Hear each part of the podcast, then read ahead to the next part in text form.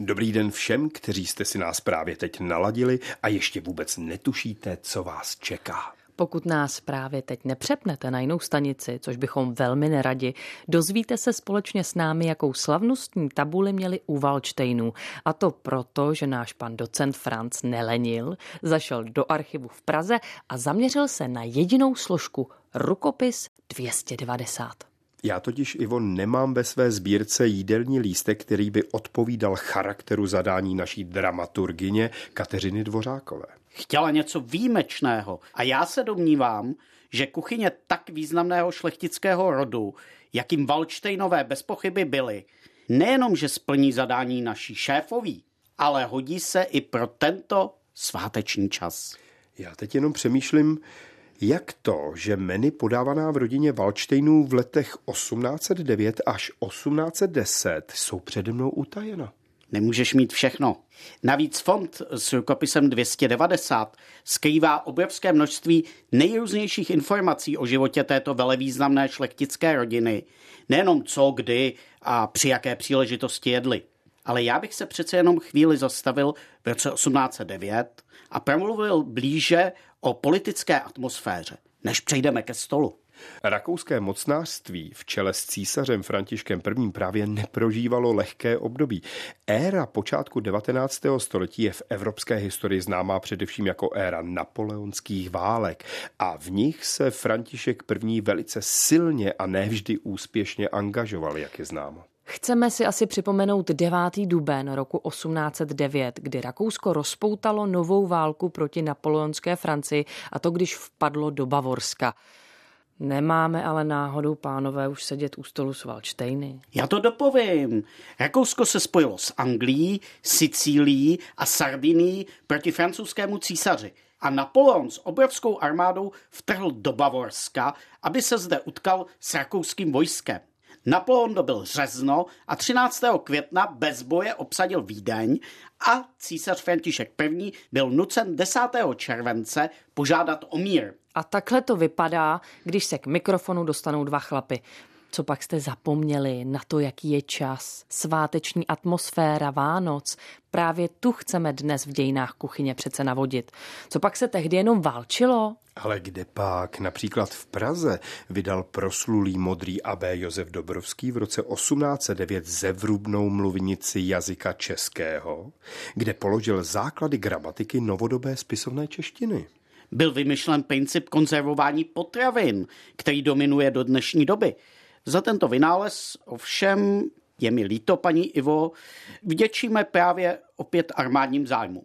Napoleon I. totiž právě v roce 1809 udělil cenu 12 000 franků vypsanou francouzskou vládou za vhodný způsob konzervace potravin, který by zlepšil zásobování koho jiného než napoleonských armád. Cenu udělil Nicolasu Appertovi. Ten ve své metodě kombinoval hermeticky uzavřené nádoby a tepelnou sterilizaci. Já jenom doufám, že mi dnes nebudete servírovat nic konzervovaného. No, co máš proti konzervám? Pane docente, ale jsme schopni zjistit, které větvy Valdštejnů vlastně patří menu tohoto rukopisu, ze kterého dnes budeme čerpat do našeho pořadu. Nejpravděpodobnější varianty jsou dvě. Buď šlo o Arnošta Filipa Valdštejna z hradišťské větve, jehož manželkou byla Antonie rozená hraběnka de Furová a synem, tedy mladým hrabětem, pro nějž se připravovalo často zvláštní menu, tehdy 15-letý Kristián Valdštejn. Arnoštu Filipovi a jeho synovi patřilo totiž několik statků na Boleslavsku, včetně Mnichova Hradiště a Dox a také slavný palácový komplex na Malé Straně. Ale já netuším, proč byla Kristiánovi připravována zvláštní strava. No, to bylo možná tím, že se stravoval někdy jindy. Nebyla to žádná strava dietní nebo jinak upravená. Zmínili jsme první možnost, komu bylo servírováno toto menu. Tou druhou možností je držitel Litomyšle Jiří Josef z Valdštejna, také majitel Duchcova a Litvínova. V tom případě by roli mladého hraběte potom plnil Antonín z Valdštejna. Je to tak, pane docente? Je. Přece jen ale mně se víc zamlouvá představa hostiny v pražském Valdštejnském paláci, kde nyní sídlí senát, a tak se přikláním k verzi číslo 1. Ale podložené to ničím nemám.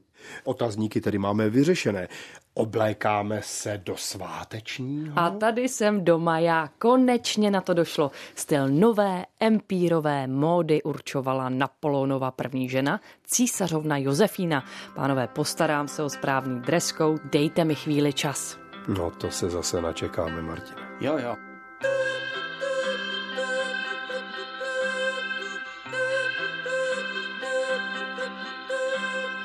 Za králu šlechtici museli přilbici vzít a jiné šlechtice chtíce či nechtíce být. K tomu měli boží požehnání, haleluja, a tím byli můj ty požehnání do utkání.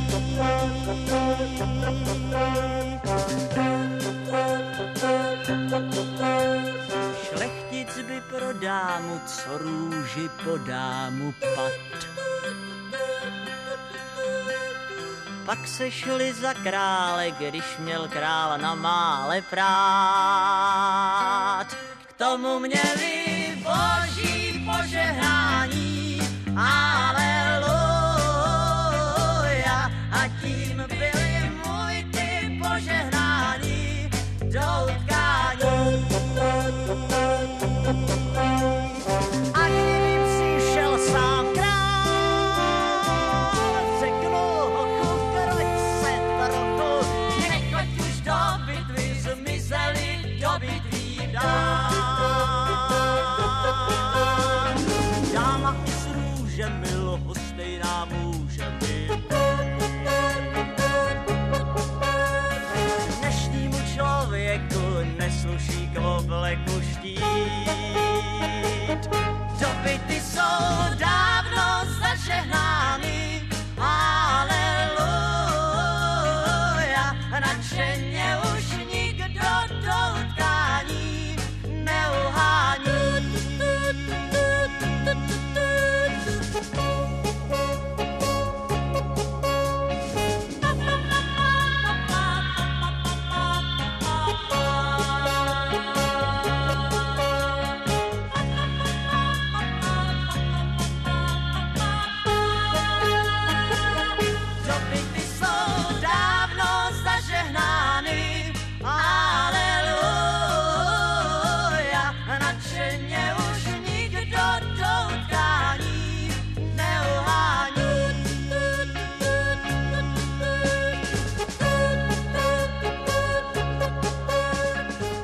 Posloucháte Dějiny kuchyně, ve kterých vám dnes chceme přiblížit sváteční kuchyni Valdštejnů.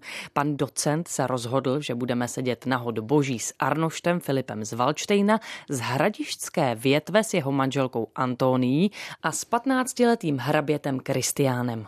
V archivním soupisu chybí menu přímo ze Štědrého večera, což snad naznačuje, že v ten den bylo panstvo někde na návštěvě, takže se nevařilo. Ale jako svátek se stejně v těchto časech slavil až boží hod vánoční, přicházející po dlouhém půstu. Trochu mě zarazilo, Martine, že ani 25. prosince nelze hovořit o nějaké obzvlášť slavnostní tabuli.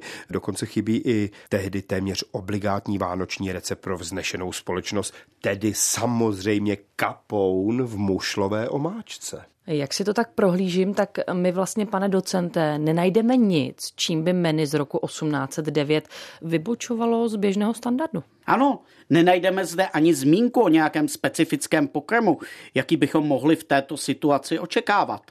Jako například o Vánočce nebo o ořeších. Myslíte si, že se na tom podepsaly válečné události? To se mi nezdá, protože menu Valdštejnů z Nového roku je už luxusní. Žádná bída. V jídelníčku z božího hodu vánočního čteme o takzvaném dinner, což byl v tehdejším pojetí spíš pozdnější oběd, a také o supé, pozdní večeře, která bývala poměrně jednoduchá a často ji tvořily zbytky z dinner.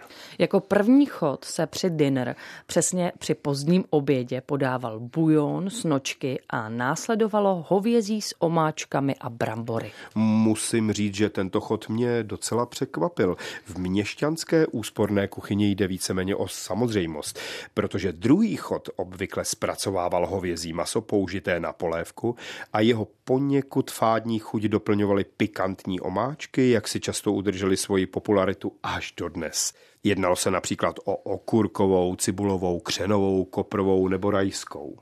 Ale ve vznešenějších domácnostech, a k nim Valdštejnové bez pochyby patřili, se obvykle vyvařené maso dávalo čeledi. No skoro by se zdálo, že ani hod boží vánoční netrávila panská rodina v paláci. Ale na to se zase zbytek menu zdá přece jen trochu nákladný, paní Ivo. Přečti, Romane, co následovalo. Tak třeba tady telecí hrudí s mladým tuřínem. Zase jídlo víc vhodné pro měšťana, já bych řekl. Ale navazovaly plátky kapouna s fáší a lanýži. A už jsme tady, přátelé, lanýže, Vánoce. A to už asi byl pro nějaký byť výše postavený palácový personál trochu příliš luxusní pokrm. Zároveň kapoun přece jen dokazoval, že se jedná o slavnostní den. Pokračovalo se moučníkem. Označeném jako šmankerl, což může být prakticky cokoliv, ale určitě něco moc dobrého a chutného. Ale pozor, moučníkem hostiny v první polovině 19. století nekončily. Naopak, pro nás paradoxně zlatý hřeb označený jako pečeně následoval až po moučníku a pečeně uzavírala tehdejší pořadí chodu. Valdštejnské menu z 25. prosince roku 1809 jich mělo celkem 7, protože jako speciální chod se počítal i salát podávaný k pečení. No, to byl velmi umírněný rozsah, který si ale přesto mohli dovolit jen zámožní měšťané. Právě pro měšťany se psal v roce 1820 kuchařku švarcemberský osobní kuchař Franz G. Zenker, u níž už název demonstroval uměřenost, kontrastující s kuchyní tehdejší aristokracie. Nicht mehr als 6 Schüssel, tedy v překladu nevíc než 6 mis. Ale od Zenkera, který byl patrně nejvýznamnější osobností středoevropské gastronomie první čtvrtiny 19. století, se také dozvídáme, že i šlechta začala v tomto období odbourávat z baroka přežívající zlozvyk hostiny o několika desítkách chodů a přecházet na lehčí, zdravější a modernější styl spojený s měšťanstvem. Možná to dokazuje i valdštejnské menu z božího hodu vánočního, na kterém se jako zlatý hřeb večera objevil pečený bažant. To znovu potvrzuje, že strávníci patřili mezi aristokraty, protože zvěřina patřila mezi jídla vyhrazená prakticky jenom této skupině. Povšimněme si, že přístup na šlechtický jídelníček naopak nemělo vepřové, s výjimkou šunky. Důvodem byl podle Zenkera silný specifický zápach tohoto druhu masa. To je pravda, vepřovému přišla šlechta více na chuť až v éře první světové války, kdy si ani hrabata a baroni nemohli až tak vymýšlet. Bažanti naopak byli na počátku 19. století jako obzvlášť delikátní zvěřina a čeští bažanti platili za proslulou domácí specialitu, zejména díky švarcemberským bažantnicím, odkud putovalo velké množství bažantů do okolních zemí. Lze tedy předpokládat, že i bažanti na valdštejnském stole pocházeli z vlastní bažantnice. Skutečně delikátní vyvrcholení celé hostiny. Mimochodem, já bažanta nikdy nejedla, pánové. Ale co si dalo panstvo na pozdní večeři? Jak jsem vybádal, ta vyhlížela podstatně skromněji a tak mu sestavovatelé jídelníčku věnovali výrazně menší pozornost a popsali ji spíš obecně. Víme, že supé, tedy pozdní večeře, mělo celkem 4 chody. Polévku, ragu, možná ze zbytků masa od oběda, moučník a konečně kompot, ale nevíme jaký. Nový rok 1810, od nějž si jistě všichni slibovali, že bude mít podstatně lepší průběh než ten rok předešlý, se podávalo celkem 9chodové menu, tedy o 2 chody více. A začínalo se jednou z perel tehdejší kuchyně, polévkou à la Reine. Později se připravovala z hovězího, telecího a slepice, ale v této době se většinou jednalo o polévku ze zvěřiny. Poté následovaly paštičky a klobásky a opět hovězí s brambory a omáčkami. Další chod Valdštejnům obstaral jakýsi pokrm s uzeným jazykem, vnímaný spíše jako teplý předkrm. Pak přišel na stůl krocan nebo krůta, v lisu slanýži, tehdy neodmyslitelnou součástí luxusní kuchyně. Mimochodem i lanýže patřily mezi jakési české speciality. Nacházely se v teplejších lokalitách, například v Polabí. Moučník ale byl připraven z morku, což tehdy bylo poměrně běžné, a dort z morku se nacházel v každé slušné kuchařské knize. A můžu vám říct, že to je absolutně fantastický desert. Slavnostní charakter hostiny u Valdštejnů podtrhovala skutečnost, že jídelníček počítal se 2 druhy pečeně. Vedle pečených bažantů se servírovalo také kančí s aspikem. Kančí bylo na rozdíl od vepřového vnímáno jako špičkový statusový symbol. Což bylo dáno i tím, že v lesích tehdy nebylo příliš mnoho černé zvěře. A k tomu si ještě užijeme doprovodný salátek, kterým menu z novoročního dinner roku 1810 ve Valdštejnském paláci končí. Ještě si vypijeme snad nějaký likér. A také lehce pokonverzujeme s panstvem a pak se v kočáře vypravíme zimní Prahou do našeho vlastního paláce. No co se divíte, myslíte, že by si snad Valdštejnové pozvali jen tak někoho neurozeného na dinner? Tak daleko ale ještě nejsme. A ze studia provoněného purpurou se s vámi loučí docent Martin Franz, Roman Vaněk a paní Iva Bendová.